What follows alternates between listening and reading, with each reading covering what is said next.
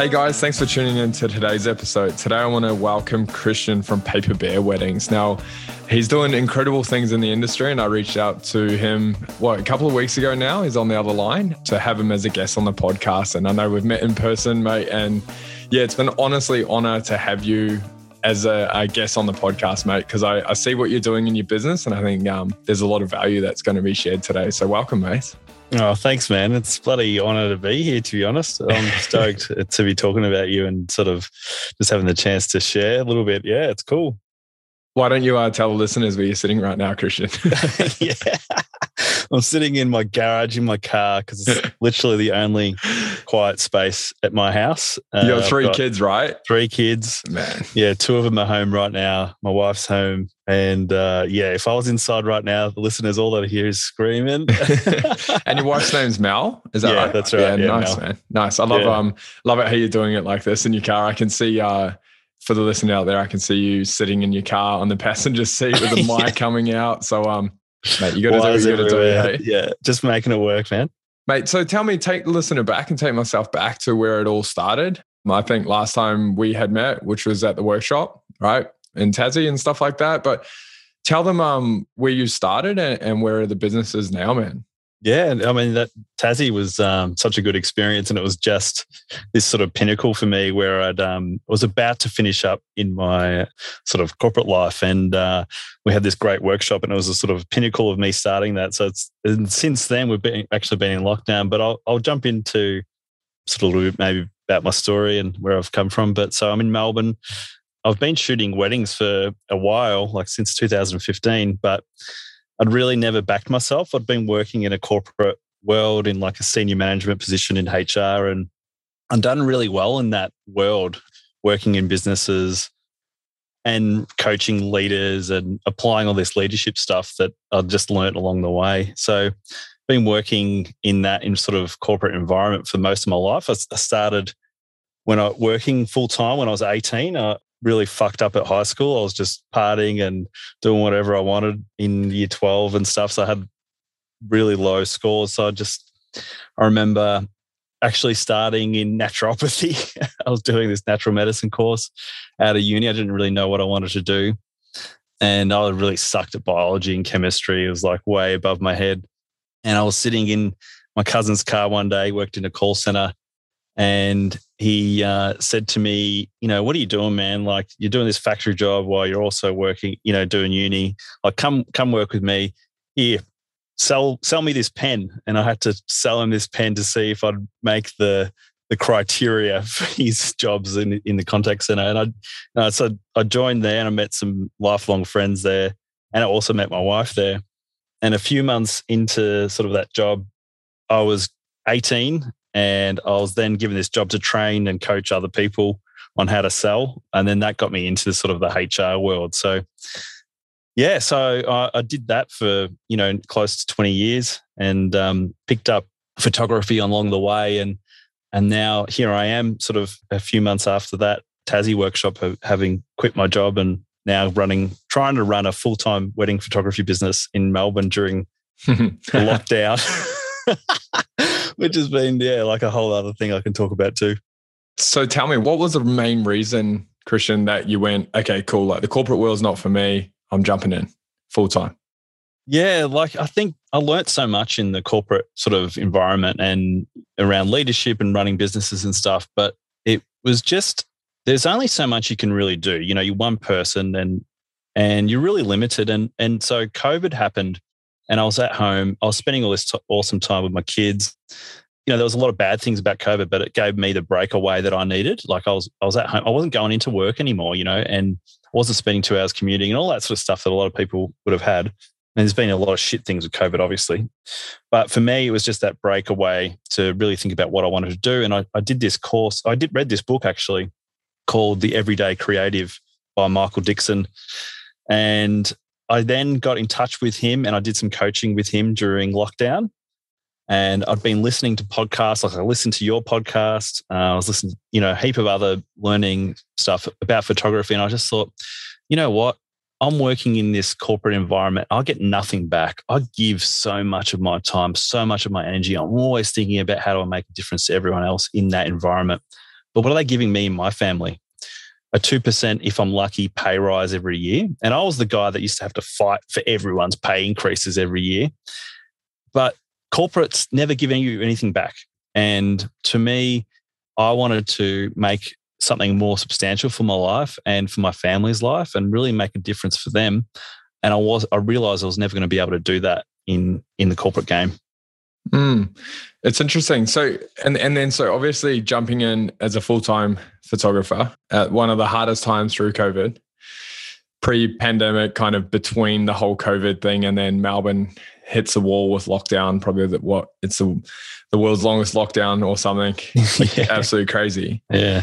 Do you think if you didn't have that uncertainty around that time, as you said, like COVID was a thing that gave you time to consider your choices. Do you think if you didn't have that, you may not have ever made that choice?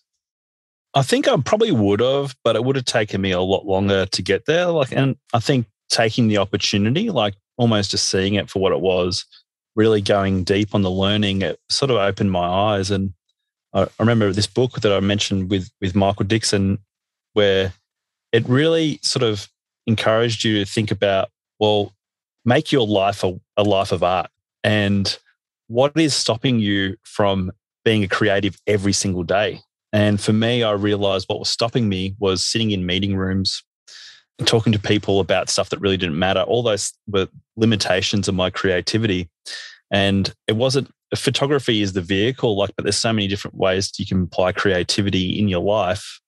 And so for me, it was more about a life design than it was necessarily about running my own business as such. It was how do I design and live a creative life that brings me happiness and, and joy. It's interesting because a lot of people, as you know, Christian, will, you know, they'll read a book and they won't take any action.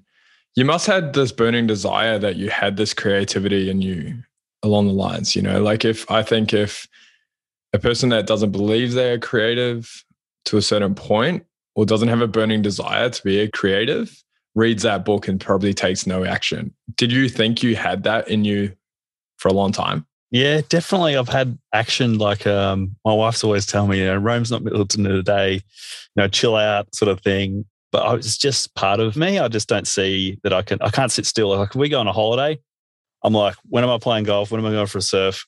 I can't sit still for more than a few hours. And I guess that's my DNA. And I've just learned to embrace that and sort of. But at the same time, I'm really hard on myself. So I'm like, oh, you know, I want to be there. I want to be doing that next thing. I want to get those those next weddings. I want to be creating amazing work. So sometimes a thing that I actually have to hold back a little bit that action orientation because I can get a little bit distracted with stuff.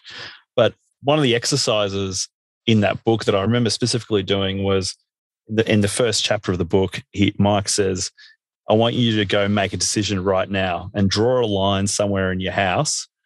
Or somewhere around you, and you're going to physically, I want you to cross that line and it's interesting. I, I did that exercise and he asked you to send a photo of him, of, of yourself doing it. And I was in my mockos, I was in lockdown. I just went outside and I drew this line. And then my, my little boy came out and drew the line with me. And I remember that like it was such a pinnacle moment of crossing that line, of making a decision that I'm actually going to put myself first. I imagine a lot of people might have just skipped over those exercises, but doing that work and that commitment, it's now like stuck in my memory, you know, and you sort of just triggered that back for me. Stepping over that line, like, was there any context that you had to consider before doing that? Because a lot of people would just step over the line and be like, yeah, okay, cool. I'm stepping over the line to put myself first, like you said. Like, was there context behind the decision?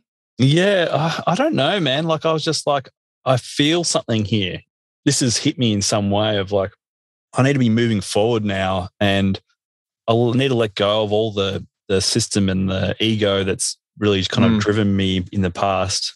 So yeah, I'm not sure what it was at the time, but I remember just being in that isolation, being removed from everything. Maybe if I'd had a holiday, an extended holiday or something, I might have had the same sort of breakthrough. Mm. But being so removed from it, my wife was saying to me at the time, she's like, never talk about work in a negative way anymore. You know, you're nearly, you're not absorbed mm.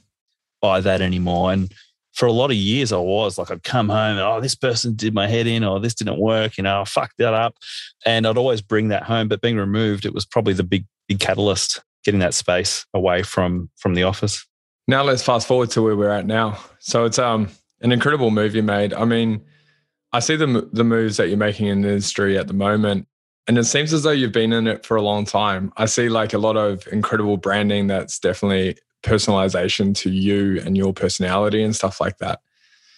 Staying on this whole branding and what we see as paper bear photography at the moment, previously before jumping in full time, did you have these platforms set up? Nah. And I remember doing a coaching session with you uh, at one point, and you gave me some really good direct feedback around some of this stuff. But I definitely didn't have that. And I wasn't really clear myself. I didn't, to be honest, I didn't know who I was, what was important to me, what my, you know, Joel uh, from your last podcast was talking about his values. And I thought that's such a beautiful way of that worked really well for me and where my background came from. I wasn't clear on what my values were as a photographer, as a business owner. And um, so I think for me, I went through that exercise of doing this really great discovery work on what was the things that were important to me. And the biggest thing that came through was around this rule breaking stuff. In the corporate world, I hated policies, I hated procedures. I'm like, fuck that off. Let's just, how do we make people really happy in their jobs? And so I want to do the same thing with the wedding industry. You know, the work that I put out in for, for couples is I want them to feel bloody amazing. And I don't want them to be worried about just shit that they shouldn't be worried about or traditions that they might get absorbed up into. I just want them to break the rules a bit, live live a little bit recklessly, have fun. And so once I got in touch with, oh, these are all the things that really resonate with me, I'm just going to put that out in the world and see see what happens. Because that's the type of person I am. And I, I can't be someone I'm not. I have to be true to who I am and, and what's important to me. It's really interesting you say that because when a lot of photographers start in the industry, and I mean, you've you like you said, you shot weddings for like five years here and there and stuff like that, and now now it is the jam, the full time thing. But when we start out, we're always so safe, you know, because of scarcity and and um, you know what the industry depicts as a norm of what photography should be and a client's experiences should be. And it seems real interesting just interviewing obviously a lot of photographers and speaking and having a larger network of photographers that have been in the game for a while now. It's like it takes five to 10 years, it seems that. And then the photographer switches gears and goes, you know what? Fuck it. I've gone through the hundred weddings. I now know what I fucking hate. And it's not even feeding me like any creativity. I have lost my soul now let's change. I mean, you brought up Joel, right? Like huge example right there, right? Like this guy's had this business to the outside that's incredibly busy, traveling the world, but that helped him get nowhere. And now he's creating something that's like literally aligned with his values and stuff like that. But it, it's real interesting because you seem to have done it very early on because like I said, I see your branding and I see this and I've gone through it all before our obviously episode. And I'm like, man, like when I see this stuff, I'm like, this guy's definitely he's gone through the ringer and like he's come out on the other end like a lot of other photographers and gone like, well, nah, no more of this shit. Yeah. You know, I'm not letting the industry push me around anymore type thing. Yeah, and it's and it's like it's not even it's the funny thing for me, it hasn't necessarily been the industry telling me. Mm.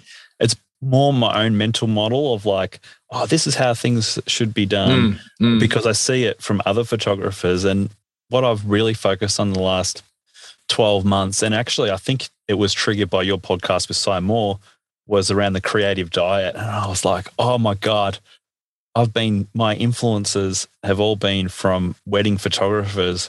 No wonder I'm mm. struggling. Like I'm in the middle, you know, like I don't stand out. I'm not I'm not doing anything that's exciting because my influence is all stuff that mm. I'm seeing on Instagram and stuff. So once I started changing my input, it really had a massive effect. But I tell you what, though, uh, and I remember Mike Dixon talking to me about this in, in my coaching session. He said, Don't worry about your input anymore. You've got enough stuff.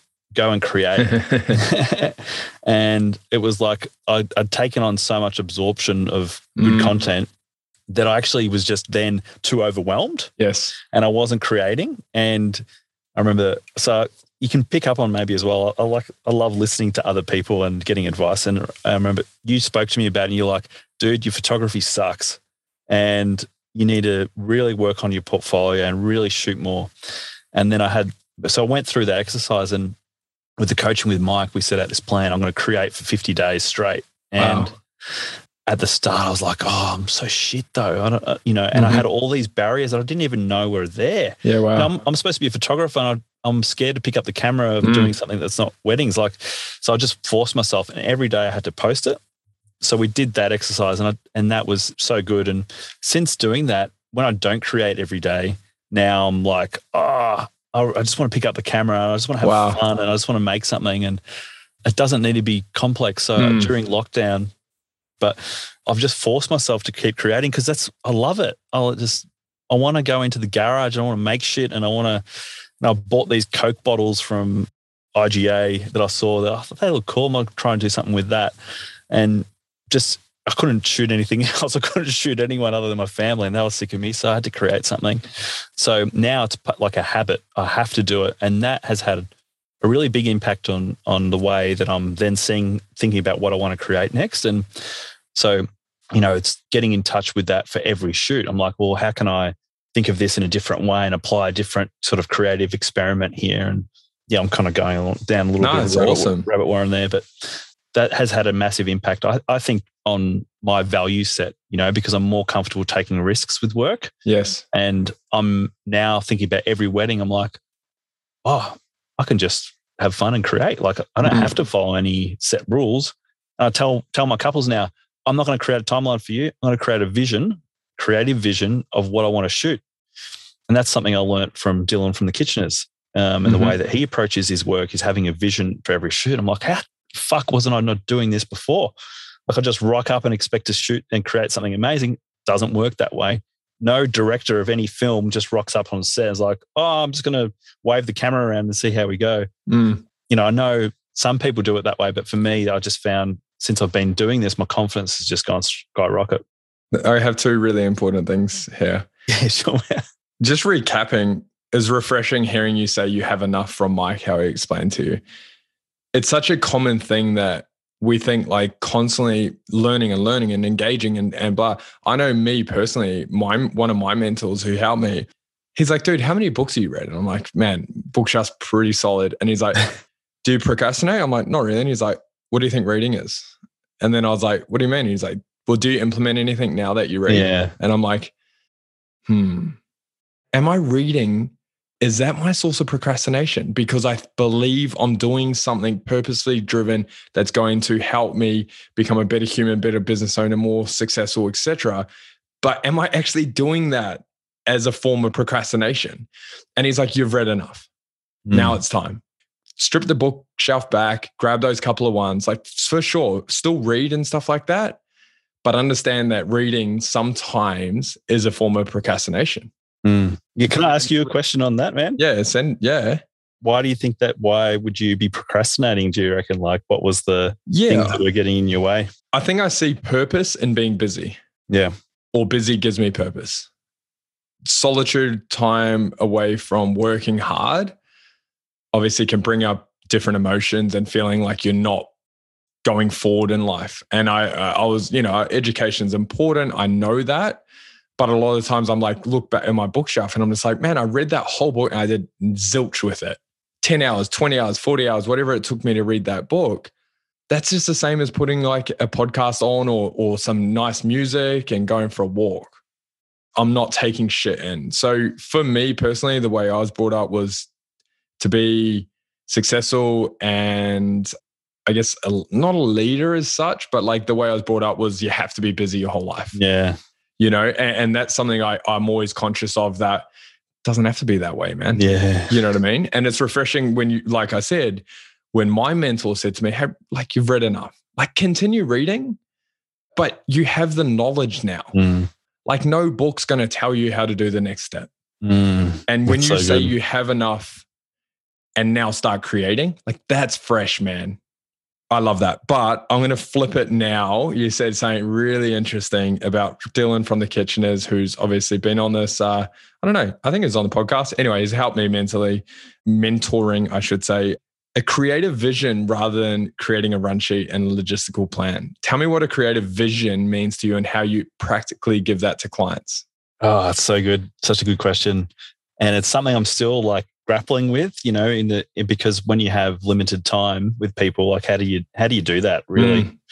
and obviously with personal work, it's a lot easier to prepare those sorts of things. But your point on action is just beautiful because when you see something you like, what do you do with that? Like visually, what do you do with that? And um, for me, I was, I was, oh, I really like that. And then I'd just rely on that sitting somewhere, like thinking, oh, I'll pull that out of the bank one day. I really liked how Dunkirk's filmed and love the color grading on that or the way that it shot it. But for me, I, it's not really that useful. So what I do now is I cr- just create a bank of screenshots and stuff that I really like and I steal it and then I try and reproduce that into into the shoot. So it all starts with the couple though, to be honest. So I have a I don't do I'm not a not doing 90 weddings a year. So I have a bit more time to do this stuff. I think that I start with a discovery process with the couple. I'm asking them a whole bunch of questions that really push the envelope a little bit on what a photographer might be asking about their relationship and how they would describe it. And that gives me a really good sense of them. And then I'm trying to incorporate things that they tell me out of that discovery. I, call it the hangout process. And I call it a hangout, not a process, a hangout. And during that, I then take a whole bunch of notes and then I'm looking for those little things that I can incorporate into the day. And that helps with the story. So what I do, then do with that is create a bit of like a mood board. Okay, these are a few shots that I know I want to get based on what they've told me. Tell me on this. I'm going to stay on this. The hangout process. Now you're asking clients questions to find out more about them. Yeah.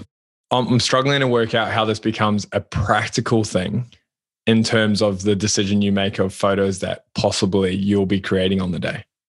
Well, like, so some couples, like, I had a couple the other I was speaking to, and I said, How would you describe your relationship? And they're like, Intimate.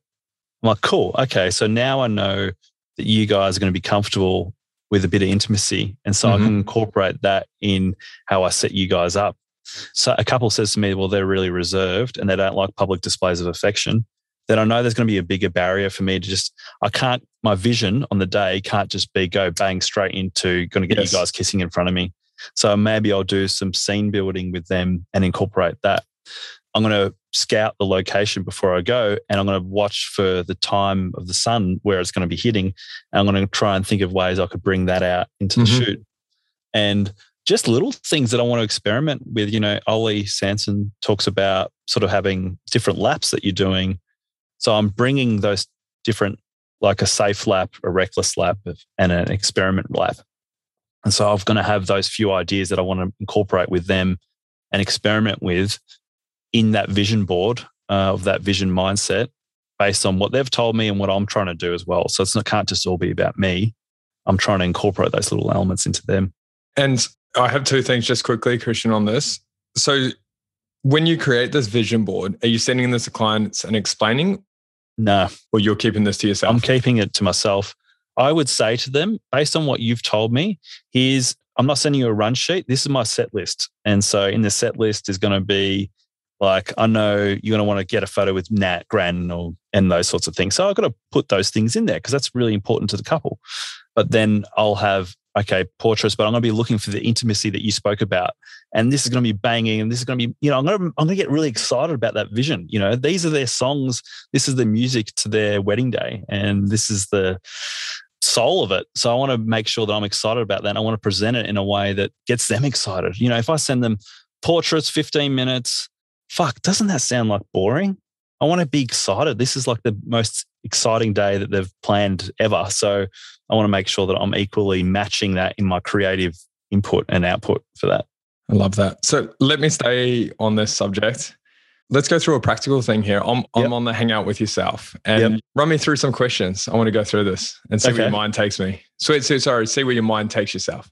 So, well, first thing is it's like not about me at all. So I'm not talking about me or my background.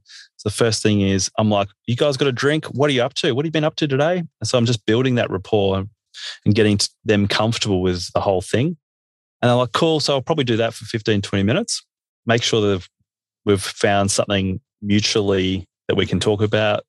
I get a lot of couples that have already got kids, so I'm having a chat to them about that.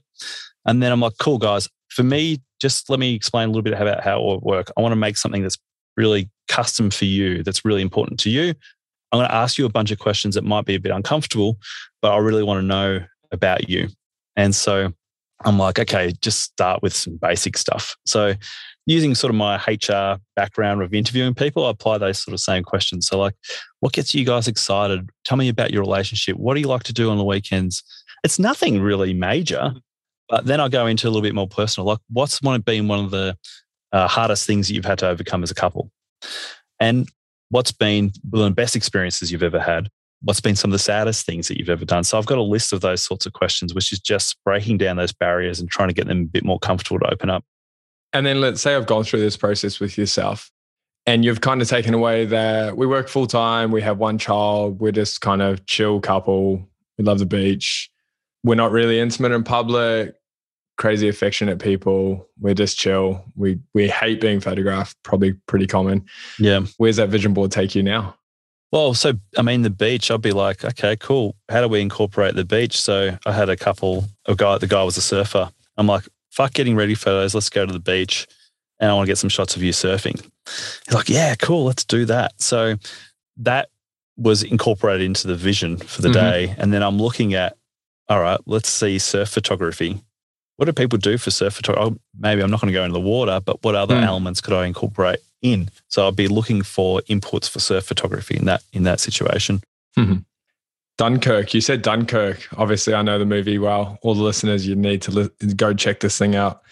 When you said create a mood board and vision board, my first thing for me that came to my mind was like, okay, cool. He's creating this this vision board of screen grabs from movies, you know, like incredible film movies and stuff like that is he adjusting things like that to create similarities in color tonal range? Or is he looking, and this is a question for you, or are you looking more for the nuances of the connection in the photograph rather than let's create this cinematic photo oh, yeah. that stands out from everything else?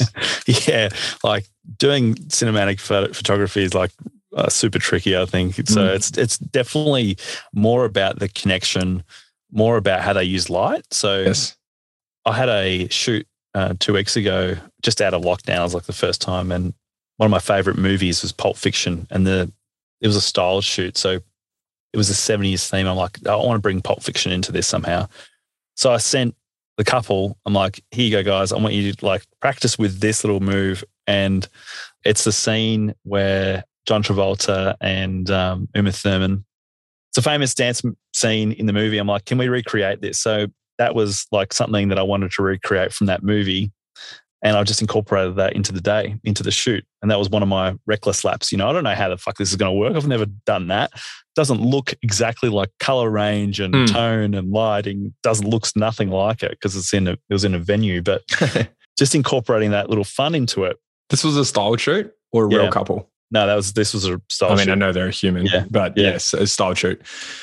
Set list. You said you create a set list though. Yep. What is a set list? So, like, if you think of um, like a mu- in music, like the band, you know, they have their their set list, right? And mm-hmm. it's like these are the banging songs we know we're going to incorporate into the set, and then they might have a couple of you know new songs that they want to test out. So it's a similar sort of thing for me. Is like, okay, I know. All right, first kiss. Well, that's something that's going to be important to the couple. I'm going to call that out as part of that list of things that I want to capture that are really important for them. And so it's not so much about the run sheet and the timing. It's like, here's what I heard from you guys that were really important. And this is now my must have sort of photos uh, for the day. Interesting. So are you, are you providing this to, to the yeah. couples? You yep. are? Yep. Okay. So if it's a a standardized wedding, let's say the couple were that couple I spoke about who were just chilled, relaxed, not really that affectionate. They're just like, you know, first kiss, you know, wouldn't mind getting some candid photos of the guys getting ready, blah, blah, blah, blah, blah. This set list, isn't that just standardized photography for weddings as such? Maybe for you, right? Like you do this every every week. You're doing two weddings a week, but for the couple, it's they don't see it that way. Like I'm there to create something that's special for them. I don't mm. want to go, oh, this is just a standard wedding photography for thing sure. for me. You know, I want to make sure that they go, geez, this guy's really thought about what we need and he really cares. And, you know, he, he's applying his creativity to it. So, yeah, some people might look at it and just say, oh, it's just a run sheet, but it's in my mind, it's not. Like, mm. if I just think of that as a run sheet, then I'm, I believe that I'm not fulfilling my potential with how I'm thinking of it in the day. Nice. And then so I totally get it. I totally understand the importance of it. Don't get me wrong. And especially for um, uniqueness, like when you have that hangout session with the couple and and you hear something unique, and it's like, yeah, and then you're just like, okay, cool. Like this has to be incorporated on the day, and this is definitely not standardized. I'm not saying every couple is standardized. Have you ever had a couple go, well, thanks for the set list, but where was X? Not really. Not yet, anyway. I mean, it, it could come up. And if that, but I actually invite that as well. They're like, you know, if there's something in that list that's really, really important for them, then I want to make sure that I'm aware of that before the day. So mm, for sure. Yeah, that wouldn't that wouldn't be too much of a drama for me, and it might mean that hey, actually, I didn't I didn't listen that well because like I've missed the mark nice. here, you know. Yeah, the responsibility on that with me, I think. What, what, yeah, exactly. And I think you answered the next question, which was I'm meaning post wedding, which was oh, post wedding, yeah. But you kind of answered it. And I think you would have that similar answer, which is, well, that's a great learning curve for you. Yeah, 100%. Like I have had that before. And like, oh man, it killed me the other day. Like this bride contacted me and she's like, oh, dude, even, even thinking about it now, like makes me emotional. Like, like my cousin just died. Do you have a photo of, um, of her? I'm like, fuck, I missed it. You know, mm. I didn't get that. And I was thinking about this the other day. I'm like, fuck, every person I see at that day, I'm getting a photo of. Because, yeah, I'm not missing, I'm not, I'm not having that fucking email again, you know? Dude, I had this. I mean, I'm to shivers because I can feel your emotions coming through, man. I had the same thing, man, multiple times. Hey, and um, yeah, it makes you it makes you really just like consider the energy that you're putting out sometimes at weddings, especially when you do a large number and stuff, and you're just like, mate, fuck was I there for if I didn't get that? Yeah. You know, like, man, like I know all this, you know, Instagram worthy photos and stuff means fluff, man, when someone passes away. Yeah. Truly, right? Hey, yeah. I mean, it's nice, but I mean, we don't have to go deep, deep into that path, but it's it's an amazing constructive way to look at it and just be like, like you said, you know, you you giving yourself feedback, going, well, next time I'm getting a photo of every single guest. yeah, know? yeah. And if they don't want it, that's cool. Like, but I'm going to ask. I'm going to make sure I'm making an effort, effort to get yeah. everyone there because mm. I don't mm. know. I don't, definitely don't want to ever want that again. I'm going to switch gears now, Christian, a little bit. And I see you doing a few styled shoots and I see you pushing the boundaries and, and especially the creativity that you're creating in these styled shoots. Am I on the right ballpark here that you are pushing styled shoots at the moment to push your creativity? Yeah, I mean, it's interesting. Like the um, wedding industry sort of says, like it's a styled shoot, and and definitely, again, yeah, I'm using those as an opportunity to just go, okay, there's still a story here. You know, like I want to do as much work as I can, basically, to push my creative boundaries. So I'm trying to shoot every single day and organize as many photo opportunities for me to create. This is my like big thing for this next two years is I just want to create as much as possible. So yeah, I'm definitely organizing shoots. Some of them are like with a stylist, some of them aren't. And yeah, I'm I'm doing that as every opportunity I can. So and just trying to use those as way to also build connections in the industry. Yeah, like that's it's so good for that. But mainly it's for me it's like i just want to create cool stuff and i want to find really cool people to take photos of and give myself the freedom to do it i think style shoots in the kind of traditional sense are really challenging because you've then got the expectations For of sure. every other, you know, as you know, man, um, of every other vendor. And I remember you talking to me about this as well. like, so I find um, just meeting with people and couples to take photo, you know, get their photos is is a really good way to do it because then you don't have that pressure. You nailed it, man. like, uh, dude, yeah. I mean, every time I do a style show, I'm like, why? Like, be blunt. I'm just like, what the fuck am I doing this shit? Like, this is so not me. This is what am I doing? You know, and it's like, hey, you didn't get a photo of that rose. And it's like, dude, not oh man, I got 550 photos of the roses. you know, I'm sorry I didn't get that rose petal. Anyway, I won't go on yeah. tangents, but you're so right. Like to to release that creativity and to grow as an artist, a style shoot is really, really like tunneling you into creating for others. Where, yeah. like you said, it's creation for yourself. And Nirav Patel, he, when when I've spoken to him before, he's always like, dude, the the most creative times that I ever have are when I go get an Airbnb.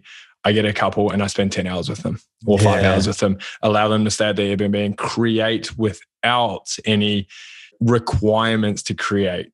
And um, try pass that over to a wedding. You know, like I mean, it, it's an. I mean, I look back at personal projects I did years ago, and I'm like, man, that was so creative. Yeah. You know, because I had no expectations, and it's incredible what you're doing on that as well. Yeah. I think more photographers need to do it, especially you know when I'm helping and mentoring someone that are starting. I'm just like always like think you're doing the proactive thing, which is like shooting every day, like or something, or trying, or how can your creativity go backwards? Yeah. How can it? yeah.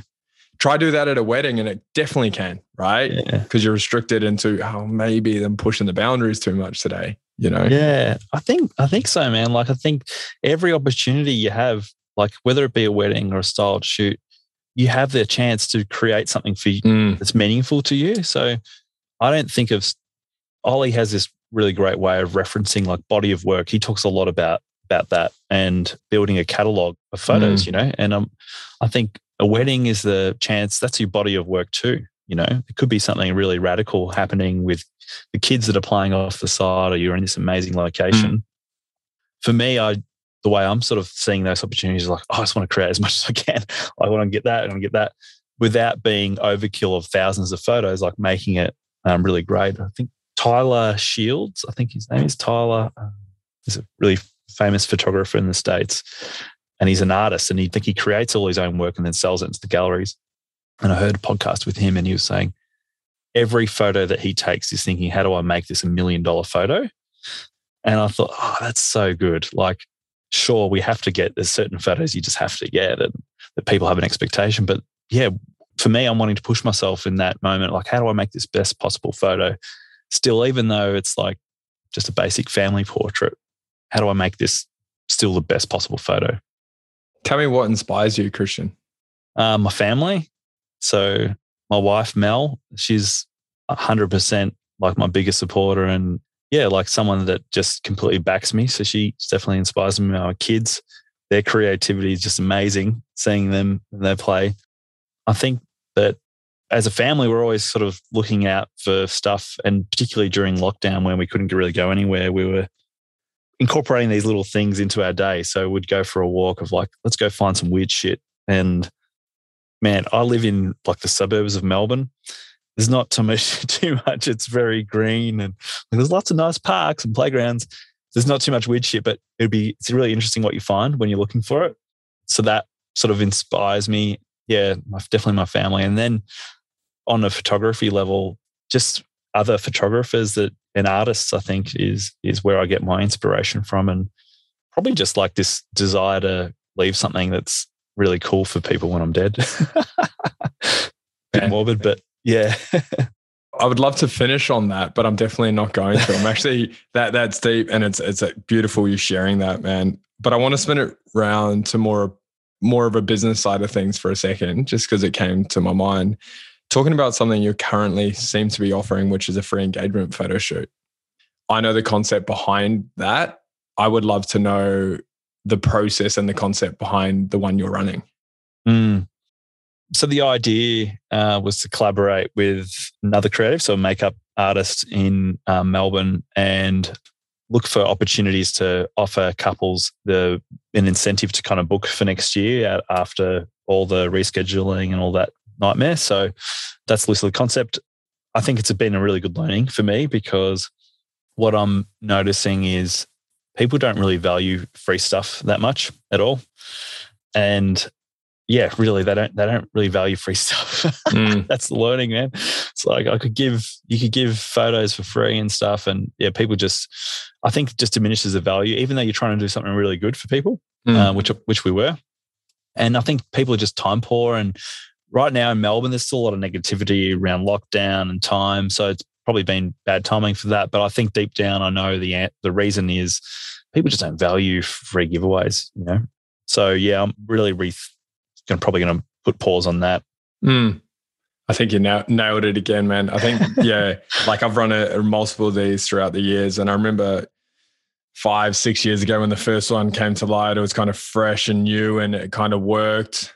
But as it went down a little bit further and further, I, I exactly had the same analogy. Did you? Yeah. Yeah. To be honest, man, yeah. And like, I just think for us, we see so much fucking value in it. Free engagement shoot, free photos, opportunity to book a photographer, and you probably get a few photos from the day or whatever. And it's like the pushback I had years ago in the last one that we ran was, yeah, but surely like, nah.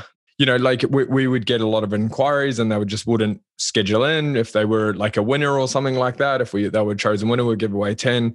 You know, and there was always this like seemed to be this like subconscious this uh, thought in their mind the whole time, like, when's a catch? You know, and, and I think when we got to the point where it was like, hey, here's your opportunity to book, they're like, I get it. Even though it was a discounted package, even though it was like such an incentive to have, it was still like, I don't know, I, I felt like the process wasn't organic enough. They they kind of weren't pigeonholed in, but it just, I don't know. For me, I kind of was like, yeah, no, no more of this. Especially, you know, I mean, it was ambassadors for Vision Art, right? So we we did a free album giveaway, right? Like with all weddings booked in the month of X um, last year, and like not one of those inquiries actually asked about the album. Of course, they all got them because we actually told them they did, just to be like morally correct. But not one of them came through the actual advertising of the free album giveaway. They come through different means and we split tested it. We did a free album giveaway and we just did a generic topic marketing as such, which means, you know, like, ah, fuck, I can't remember what it was, but it could be like COVID tips for your wedding. And they all came through that way, contacted, and then went through the lead process with us. But even when they put their contact details in at the top of that page said, if you book your wedding with us in the month of X, you will receive a free album. Then when they put their contact details in, they received an automated email with an, a free giveaway album for this month and here's a video of our albums here's photos and i think we had we had about 10 bookings for that month and every single one was like oh shit i didn't even know right. and it was like it was like i don't know it was just like did they just skim past that because it wasn't valuable to them yeah. But that's an expensive thing to provide um, so I was like, man, let's scrap that. It costs a lot of money, right? And yeah. I was getting it. That I really probably don't care that as much as I would to have something similar, you know. So I, I won't go down that, but no, it's really interesting, man, because I think there's a lot of people, and myself included, I've, I've definitely feel like I've fallen in that mm. trap. Whereas if I had put that energy into organize, like creating more interesting mm. work and make myself stand out, I reckon I, I would have had more traction from from that than the giveaway. You just said, yeah. I think there's this thing called value skewing, right? Which is looking at everything that we provide as a business owner, experience clients, leads, bookings, deliverables, and you you try and skew the value, meaning increase the value some way that's irrelevant to a financial output from yourself or it could be it could be but generally it's not. It's generally it's just time and a change. For example could be and this is what we're going through which is super valuable is we writing literally wrote a notebook of every single practice we do in the business, every single thing. Communication, social media, voice, branding, vocabulary, grammar, English, lead handling, like, and then go, how can we get better at every single one? Or where are the top five things that we can add value to that therefore will one make us stand out from the crowd? That's so good. And that way, therefore, you know you're doing something that probably people were just doing subpar. And um, Steven Bartlett, who who runs a podcast, man, called um, The Diary of a CEO. It's an incredible, man. Multi multi million dollar um, business he he he sold and stuff like that, and it's incredible. And he always says that one thing. He says, you know, like there are so many X out there, photographers, business, like social media experts, this fucking that that, but the ones that stand out value skew the most. The ones that stand out look at the practices practically and go, how can I do something better than everyone else? And I mean, when you came on my radar after the workshop I taught in Tasmania, I think it was, yeah, earlier this year, when you came on my radar, I was like, man, this dude's doing something creatively that's different. And that's why I reached out to you because I'm like, I don't see this often. It's normally from someone that's been doing it for a long time that's just got over dealing with the norm, I guess. Oh, and that's called, you, I, I believe that's a form of value skewing, right? you know, chewy photos over in the States, you know, like value skewing hugely because there's not much competition in the way he's creating. man, that's how I can value skew rather than be amongst the herd. For sure. And you put me onto that book with um, Seth Godin and Purple Cow. that was a really good tip. I think I mentioned it every, every episode, man. I talk about that thing. it's a good book. yeah, that's one that I did take away from. So I guess that wasn't procrastination when yeah, I was reading that one. Home, did, man. You definitely did. There was something um, you said before, man, which I just wanted to, we've got time to kind of Most definitely. touch on, on was part of the um, work I used to do in the the old life was running leadership programs and development, and a lot of the leadership stuff was getting leaders to work on themselves. Mm-hmm. And so we'd sit down and go through this process called um, immunity to change. And the way it works is you identify something you want to improve in your life, and this immunity to change then helps you unpack all the things that you're not aware of that's stopping you from making the change. If you think about like an immune system, in a good way. I mean, it's probably quite mm. topical. Maybe I don't want to talk too much about it, but there's good parts of having an immune system, right? Like it protects you. But then there's sometimes like your body rejects stuff. Like if you're a heart patient and you're now they have to give you um, you have a heart transplant your body body initially rejects the heart transplant right so immune systems don't always work and it's the same we've got a psychological immune system and so when we're trying to make big changes in our life this is what I realized the procrastination for people or not doing things.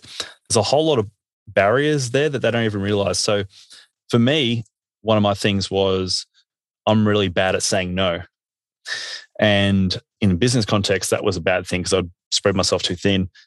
But there was a whole reason behind that that I didn't even realize until I went through this process, which was fundamentally, I really want to make people happy because it makes I'm worried about losing relationships and losing friends in my life. Like I didn't even realize that until I went through it.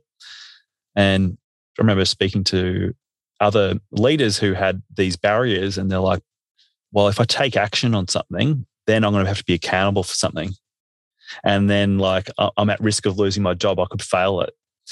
And so I just wanted to throw that out there as another good resource for people that might be like, you know, I'm trying to make these changes, but there's something that gets getting in my way it's really cool just to kind of like look within and and just ask yourself like a few basic questions like what's the things that I'm doing that's getting them away? Like what's the things I'm stopping? And then what are the things I'm really worried about if I was to achieve this thing if I was to, to take more action? Like what's the thing that I'll be worried, really fearful of? And when you go through that uh, it can be really helpful kind of exercise. So for yourself when you said one was you struggled saying no yeah. when you look within and ask those questions to yourself and you said it was like pleasing people and stuff like that once once you kind of lay it all down then it's obviously taking action as the next step right yeah interesting yeah so yeah once you've got a, a, a map of it it's like mm. cool okay i'm not going to judge myself for this like this is who i am but i'm just going to notice of mm. when someone asks me for something now what like what's going on how does that feel like and maybe if what if I just trial something, like do a little experiment on yourself? Next time someone asks me for something, rather than saying yes straight away, I'll go, I'm going to come back to you um, tomorrow and let you know. And just doing little safe experiments to push yourself a little bit, but without ju- doing it in a judgmental way. Because, you know, we already beat ourselves up enough. We don't need to keep beating ourselves up more. I love that because that exercise there, like like Christian said, guys, if I, I mean the way I I read that, Christian, is that it could be anything, but let's stay on photography. I mean, if it's creativity, you, you feel like you're not pushing the boundaries. I mean, you're hitting creativity and then sit down and, and think about why. And it could be that the vulnerability of stepping outside your comfort zone and, or someone seeing work that they didn't expect, right? Yeah, huge one. Yeah. I remember when we made a shift, and I mean, and we're not pushing boundaries crazy left with the creativity, but we definitely made a conscious decision a few years ago. And it was like, the the biggest block that I had was, fuck, what are my clients going to think? Mm. You know, and then I went, what's the worst that can happen? Mm. And then mm. it was they might just message me and say, hey, what's what's what's happened, and then I can explain. And, and the funny thing was, once it took a month or two to get over that and start creating and then putting that out there, I only got praise and feedback. like, holy shit! Like, thank you. And we started generating more work and more bookings, and I felt free from handcuffs. So good. Dude, for refreshing man to wait. And that is the way to finish this episode, my man. awesome. Christian, mate, I appreciate your time, my man. I um I absolutely loving personally what I'm seeing and, and you're doing. And I love how you're just constantly creating. Um, honestly, man, like and when we met in in Tassie and stuff, it was an honor to hear your story as well. And and I just love like how you're just like, man, I'm going fucking full time. Like I'm just doing this shit. And let's see what rolls. And you went in the hardest time of the year. And I, and I keep my fingers crossed that it, it you know, COVID plays itself out and then you get through it and we all get through it together. But um, mate, what you're doing, I'm, I'm certain that you're definitely going to be incredible artist and you, you are at the moment, but you're going to be pushing more boundaries as we see and people will follow your work. Mate, I will link out to all the things that we've mentioned. I will link out to your website, your social media handles. If you could just plug um, the best place for the listeners to check out your work and also if they need to contact you. Yeah, uh, it's just uh, paperbear.photography on Instagram is the best place to hit me up with any, uh, yeah, any any tips or any questions that I can help with. I'd love to hear from people. But thank you, man, for having me on here. It's um, I've I've taken so much learning from you, Ryan. Like in the podcasts and the workshops. And um, I really appreciate you showing up and like, yeah, just adding value all the time. I know you've got like heaps of weddings on. So I'm like, how does this guy fun time doing this stuff? Um, but it's always like an awesome um, level of education. So thank you for helping me, man. Absolute pleasure, mate.